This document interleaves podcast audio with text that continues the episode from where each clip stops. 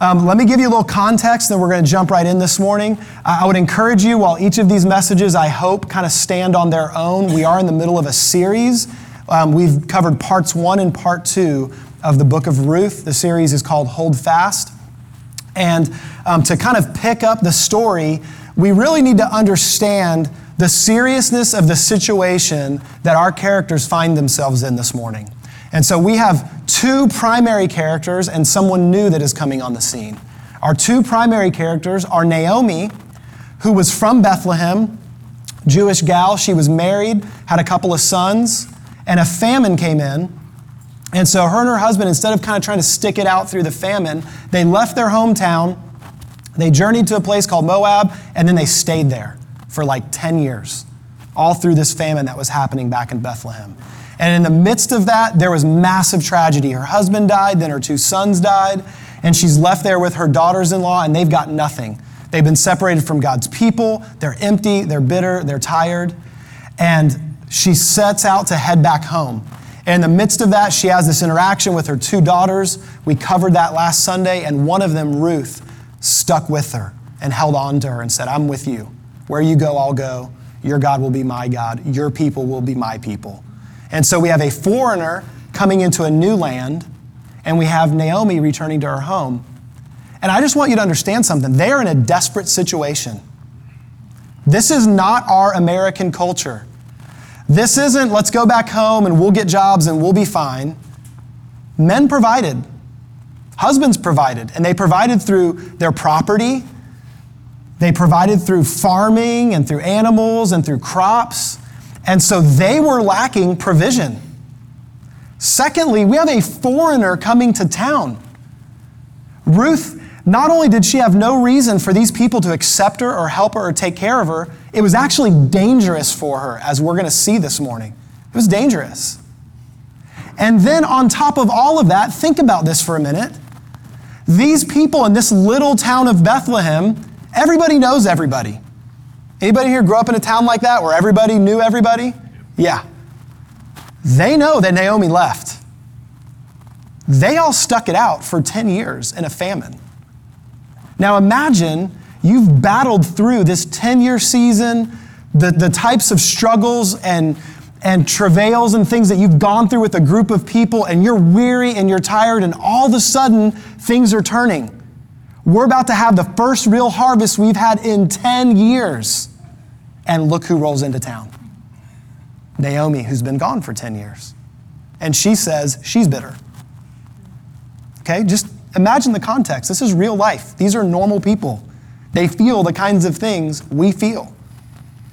So, moving into the story now, Ruth chapter 1, beginning in verse 22. So Naomi returned and Ruth the Moabite, her daughter in law, with her, who returned from the country of Moab. And they came to Bethlehem at the beginning of the barley harvest. So here we have the start of this harvest for the first time in a while. Now, going over to chapter 2, verse 1.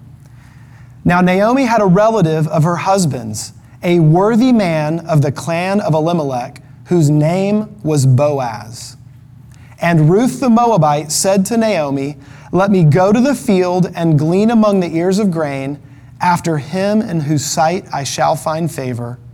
And Naomi said to her, Go, my daughter. The first thing I want us to see this morning is that there are some signs of hope.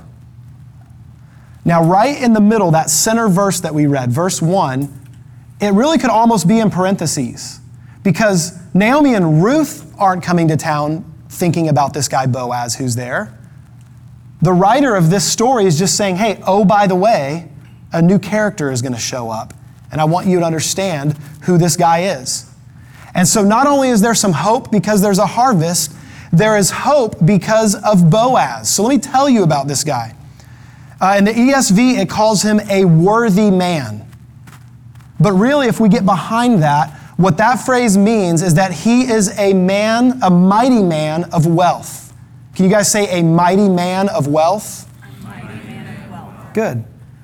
So, mighty there means brave, strong, mighty, manly, vigorous. Guys, this is like the ideal man.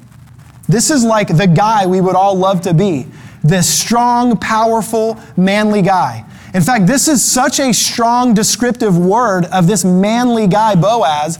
It is the same word that gets combined with this little word El, E L, meaning God, to say mighty God. This is a descriptive word used of God throughout the Old Testament. The mighty God who saves his people. We see it show up, for example, in the Psalms, declaring how mighty God is and how he comes through on behalf of his people. Boaz is described as that kind of a mighty man. Men, I just have to tell you, as we continue through this story, we've got a lot to learn from Boaz.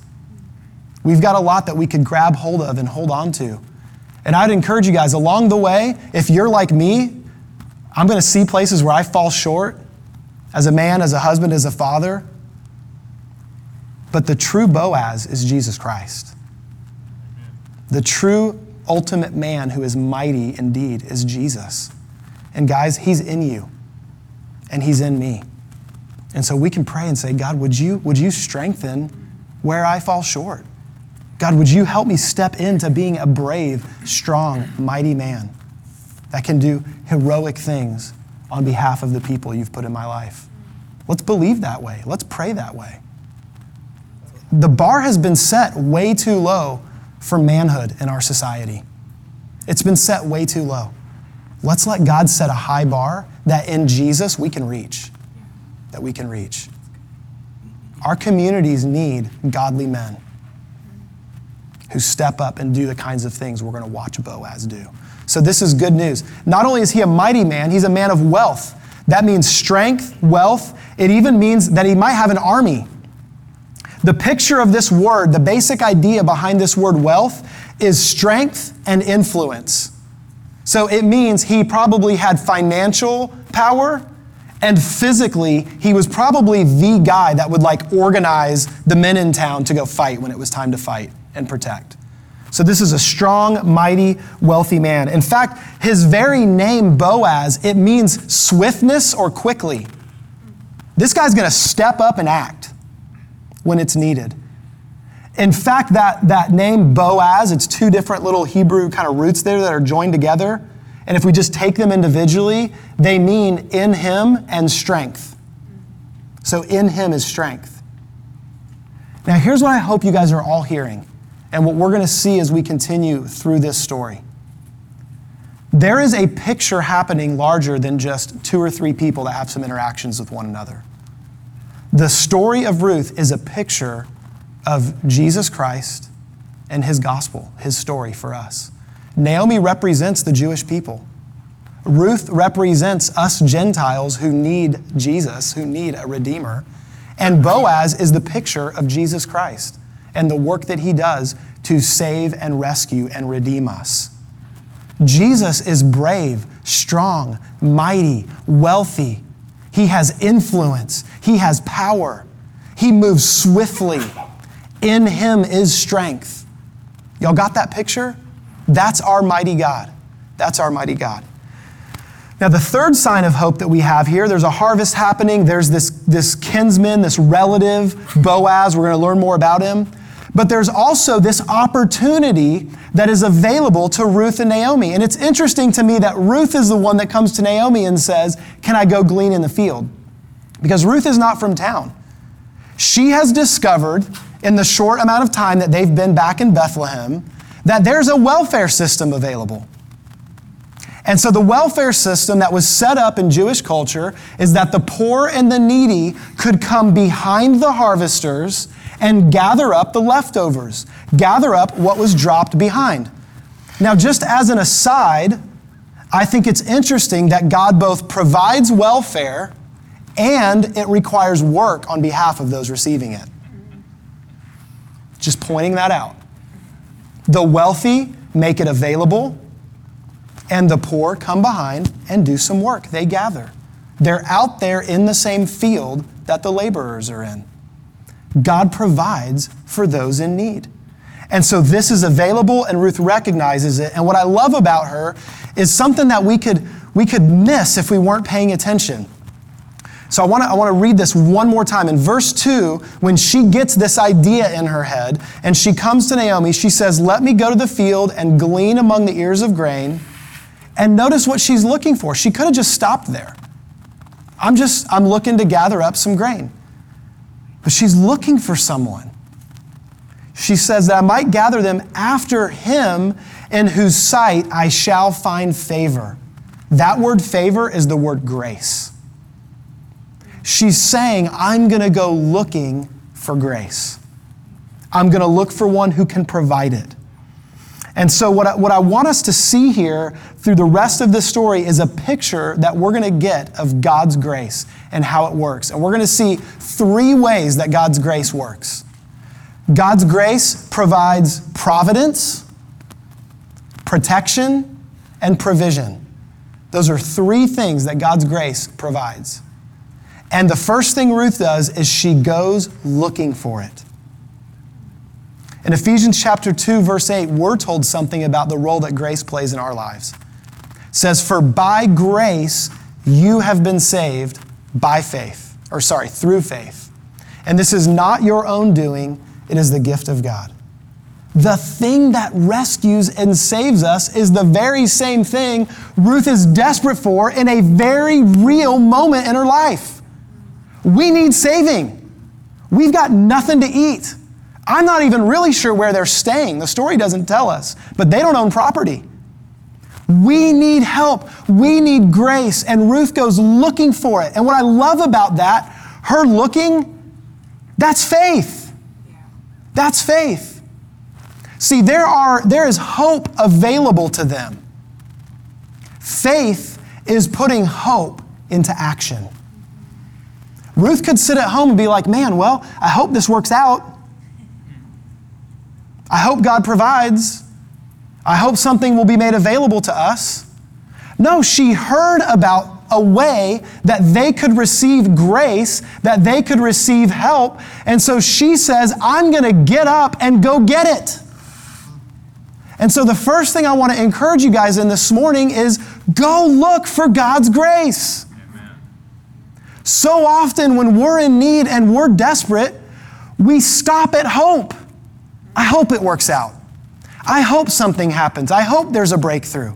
But will I go put my faith into action and go looking expectantly for God's grace to show up? I can't manufacture it. I can't do it on my own, but I can have my eyes open and be seeing where is His grace potentially available. So let's watch as Ruth begins to put hope into action. Verse 3. So she set out and went and gleaned in the field after the reapers, and she happened to come to the part of the field belonging to Boaz, who was of the clan of Elimelech. She happened. If you didn't know this yet, I just need to tell you there's sarcasm in the Bible. There's, there's times where there's a little, a little wink, a little nudge. God's going, yeah, she just so happened upon Boaz's field. The first thing I see about God's grace is that God's providence is at work. There are no accidents in his kingdom. God knows what he's doing. God is at work all around us. And if we do what Ruth did and we go looking, we go looking for what might be available, we'll see God's providence show up. I just wonder how many times in our lives God has done something for us, made something available to us, we benefit from it, and then we're like, well, that was lucky. What a coincidence. I mean, it's one of the things that's been such a, a, joy to me moving to Knoxville. It's stretched me in a lot of ways that have surprised me and been difficult. But one of the things that's been really incredible to watch is I don't understand how we keep meeting you people. I don't get it. Like, it's crazy. I mean, I, I love sitting down and reflecting with folks, like how we met this person and how we crossed paths. And it's so easy to just throw around coincidence, like it just so happened. No, it didn't. God, God connects us. The scripture actually tells us that He places orphans in homes. He helps people find families. He brings us together. There's no accidents. And God's been reminding me of that and even convicting me of ways I've not looked or acknowledged His grace in my life because I've just sort of acted like, well, it just sort of happened or it worked out. Or the worst is when I try to take credit. Like, man, I made a really wise decision there, and that's why this worked out so well. His grace. It's His grace. God's providence shows up, there's no accidents. And I love this because we now see Boaz encounter Ruth for the first time, and we begin to see his intention towards her. So, verse 4 And behold, recognize, pay attention, Boaz came from Bethlehem. Now, why does the scripture say that? We know they're in Bethlehem. It's already told us that. That's where they live now. They're working out in the fields. Why is it taking the time to say, Behold, Boaz came from Bethlehem?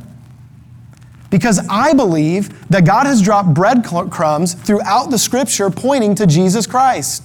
Behold the man from Bethlehem. Behold him. See him. He's present. He's available. And look what he says. He shows up from Bethlehem and he said to the reapers, The Lord be with you. And they answered, The Lord bless you. Man, I didn't know there were Baptists in Bethlehem 1,200 years before Jesus. Some of y'all got that. God is good. All the time. All the time. All right, like three of you have been in a Baptist church before. Okay.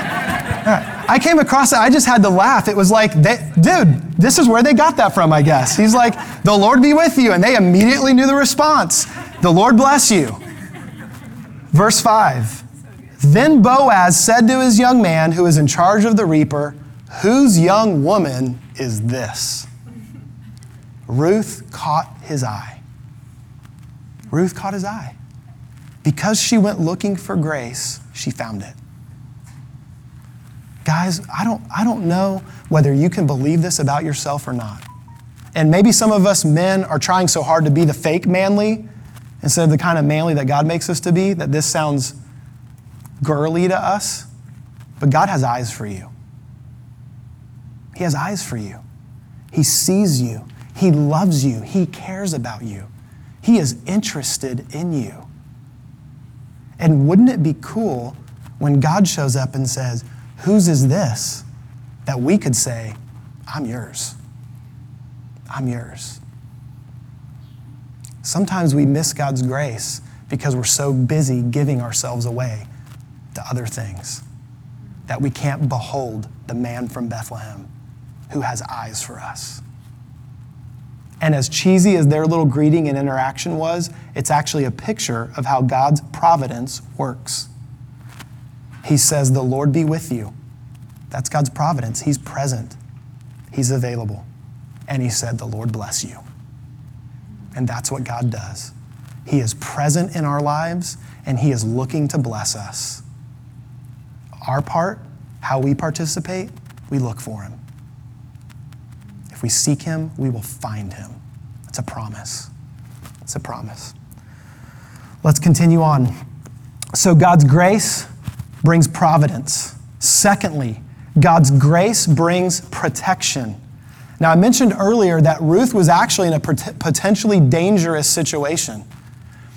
And in verse 8 now, after Boaz has kind of seen Ruth and he's heard from the reapers who she is and what her story is, she's kind of starting to be known around town because she came back to take care of her mother in law.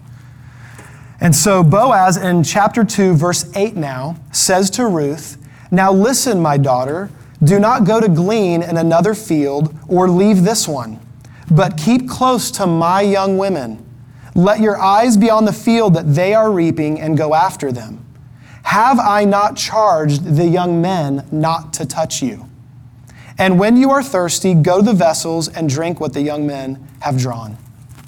He's offering protection. Now, here's something I've learned about a dad, being a dad. Um, you don't just unnecessarily throw out warnings. You throw out warnings to your kids because you know exactly what it is they're about to do. I mean, I can see it in my kids' eyes. Like the eyes start kind of going that way, and it's like, oh, I know where this is heading. Don't do that. I step in, I interrupt.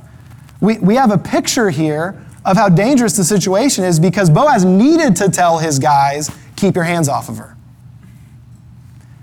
See, here's the deal because she was a Moabite, there was nothing, no rules, no laws really protecting her. When Boaz asked the question, whose woman is this? He's asking who protects her, who takes care of her, who speaks for her. And the answer is nobody. She's alone. She's left home and family. Naomi doesn't, doesn't have what's needed to protect her.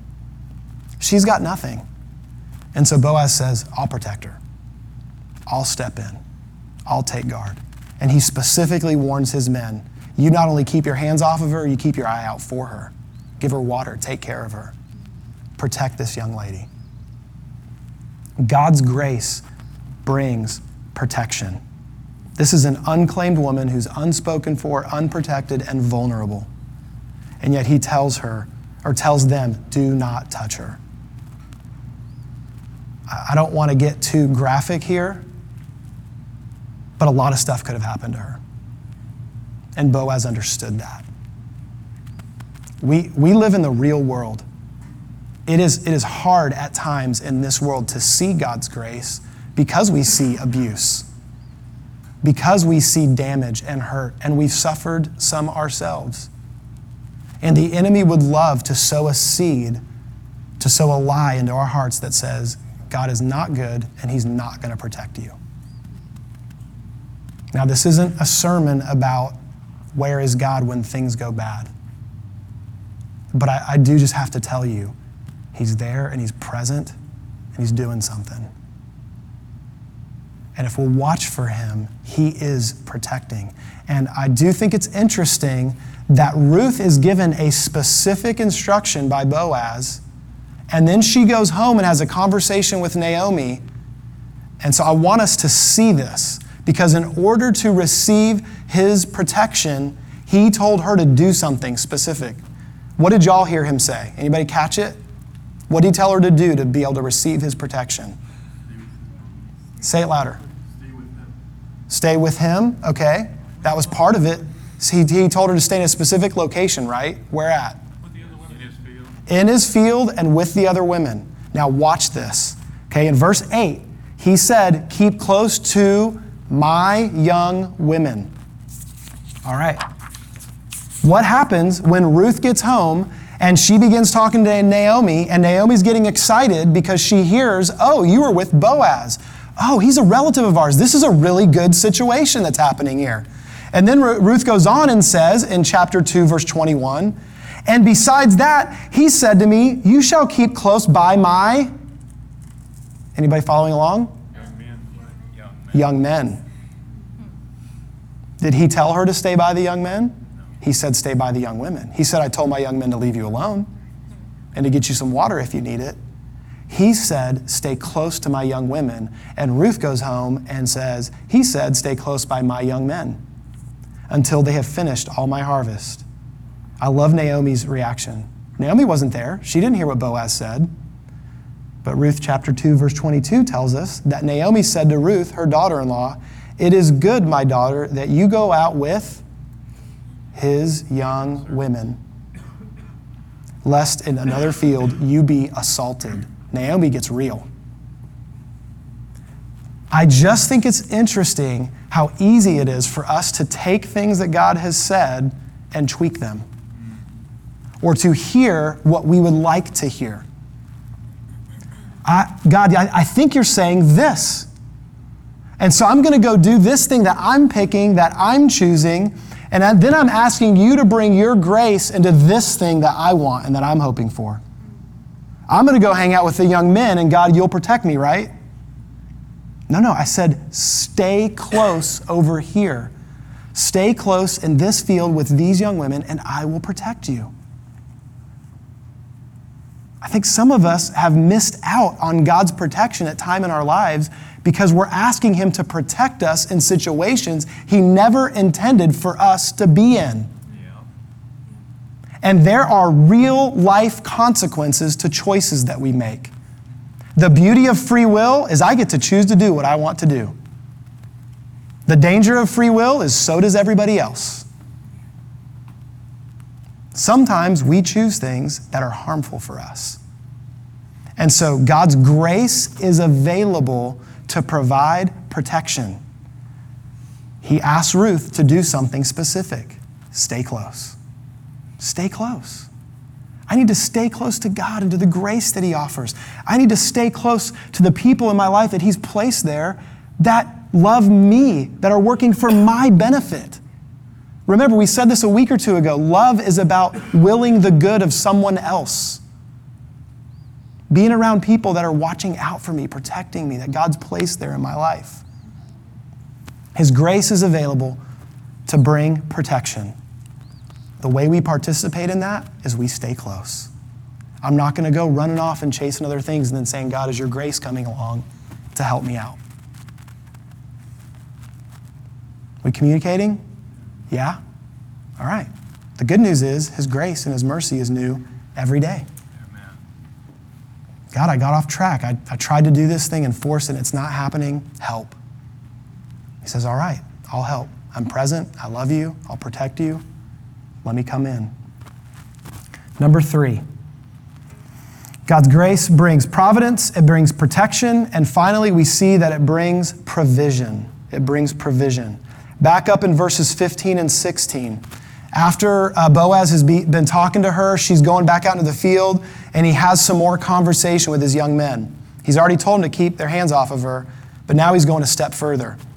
In verse 15, it says, When she rose to glean, Boaz instructed his young men, saying, Let her glean even among the sheaves, and do not reproach her. And also pull out some from the bundles for her, and leave it for her to glean, and do not rebuke her. Normal gleaning would take place around the edges of the field. And on the edges of the field are where kind of the crummiest, weakest crops are. They're more protected inside, they're more insulated further into the field. And so he's saying, let her come all the way into the field. She doesn't just have to stay on the edges, let her step in fully.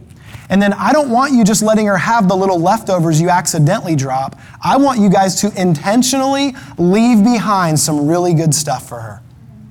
Boaz's heart is to provide from the best stock, not just the leftovers. I hope y'all can hear this. God is not miserly with his grace. I have been guilty. Oh, I could stop the sentence right there. Um, I have been guilty at times in my life of like almost asking for too little. Like, God, if I could just, by the skin of my teeth, just scrape by and just have this little thing, uh, could you maybe please do that? And He's saying, I'm a generous God. I want to provide according to my riches. I want to provide. I want to lavish on you. I am not miserly with my grace. I give it away fully and freely. I'm not talking about some bizarre, twisted prosperity gospel where I just say like this perfect, exactly worded prayer of faith and then boom, I'm a millionaire. I'm not talking about manipulating God to get stuff. I'm just talking about the fact that we have a generous God who loves us and wants to care for us and wants to provide for us. And He will lavish His wealth spiritually, emotionally, physically, mentally. We are full, complete beings. And God is rich and abundant towards us. We're not meant to have this barely scraping by kind of mentality with God. Like, oh, maybe He will take care of me. No, He will take care of you and He wants to lavish upon you. And so, again, then what does Ruth do? It's available, the provision is being dropped and left for her. Verses 17 and 18. So she gleaned in the field for a little bit, for the afternoon, for a couple hours. She gleaned in the field until evening. She was working dawn to dusk. She beat out what she had gleaned. So after the gathering, she had to, to do this process that we'll actually talk about more in a week or two, where she has to kind of weed out the good stuff, get what's really available that could be used to cook and to eat. And so she does all the gathering, then she takes time to sift through it to get the good stuff that can be used. And then she was left with about an ephah of barley. And she took it up and went into the city. Her mother in law saw what she had gleaned, and she also brought out and gave her what food she had left over from being satisfied. So she had all this food left over from lunch that had been given to her by Boaz. She had this abundance that had been dropped and was made available to her. And so she just stood there and went, Look at that, isn't that great? No. She gathered it in, she sifted through it, and brought home what God had given her. What God had given her. I don't know how that might apply in our individual lives. But I, am keenly aware in my own life, spiritually speaking, where there are times where, where there is so much available to me in Jesus, but am I really taking the time to gather it in myself? To sift through it myself and see what He might be saying to me? I mean, I think we should apply this in a lot of ways, but specifically, I want to talk to you guys about applying it just in your study of God's Word. I think what we're doing here this morning is valuable. I think we need to be encouraged, we need to be taught, we need to worship together. But I'm just telling you, we need to eat on our own. We need to eat on our own. God has incredible stuff from his, from his resources that He would love to share with each and every one of us. Will we take the time to gather it up and sift through it and see what He has for me to eat? God's Word is living and powerful and it's active. And you're going to hear me tell you this simple little story 20 times over the years. The thing that changed my life was getting in my bedroom as a 19 year old kid and going up to that room and closing the door and saying, This God that I've heard about my whole life, if you're real, you got to talk to me. And I opened up my Bible and I started to read, and the Word of God came alive and it changed my life. I didn't need an apologetics course. I didn't need some strat- three step strategy of if you pray this often and fast this often and do. I just got real with God and said, God, if you're real and alive, I need you. Will you talk to me? And I read his word, looking and expecting that he would show up, and he did. And he does. He does. There is a richness in Jesus that is available to us. Will we stop and gather? Will we sift through and learn to understand what he's saying? And if we will, there's a bounty available to us. And that plays out in a variety of ways in our life because then as we're reading God's word, it speaks to financial issues. It speaks to our desperate need as parents to parent our children well. It speaks to our desperate need to have healthy relationships with one another, in friendships, in marriages. There's a richness that's available in Jesus. Will we gather it in? He will not be miserly. I promise you that. I want to finish with this, this verse. I love Naomi's reaction. Verses 19 and 20. And her mother in law said to her, Where did you glean today? this is awesome. You showed up with a whole meal for me. You've got this unbelievable amount of food. Like, this was, you were just supposed to come back with food stamps. like, this was just supposed to be welfare. What, it, look what you've got. She's blown away. Where did you glean today? Where have you worked? Blessed be the man who took notice of you. That's why I pray at my meals. Blessed be the man who took care of me. Thank you, God, for your provision. So she told her mother in law with whom she had worked and said, The man's name with whom I work today is Boaz. And Naomi said to her daughter in law, May he be blessed by the Lord whose kindness has not forsaken the living or the dead. Naomi also said to her, This man is a close relative of ours, one of our redeemers. Because Naomi went look or sorry, because Ruth went looking for grace, because she stayed close to receive protection, and because she worked to gather the provision. She brought home a healthy dose of real hope to her mother in law, who was broken and bitter and desperate, who felt like there was no hope left in the land of the living. And for the first time, Naomi gets a gleam in her eye and she says, Whoa, whoa, there's hope for the living and the dead it actually somehow reignited her hope for her lost loved ones. Seeing God's power and grace on display in this world gives us a picture of the hope that stands before us for all eternity.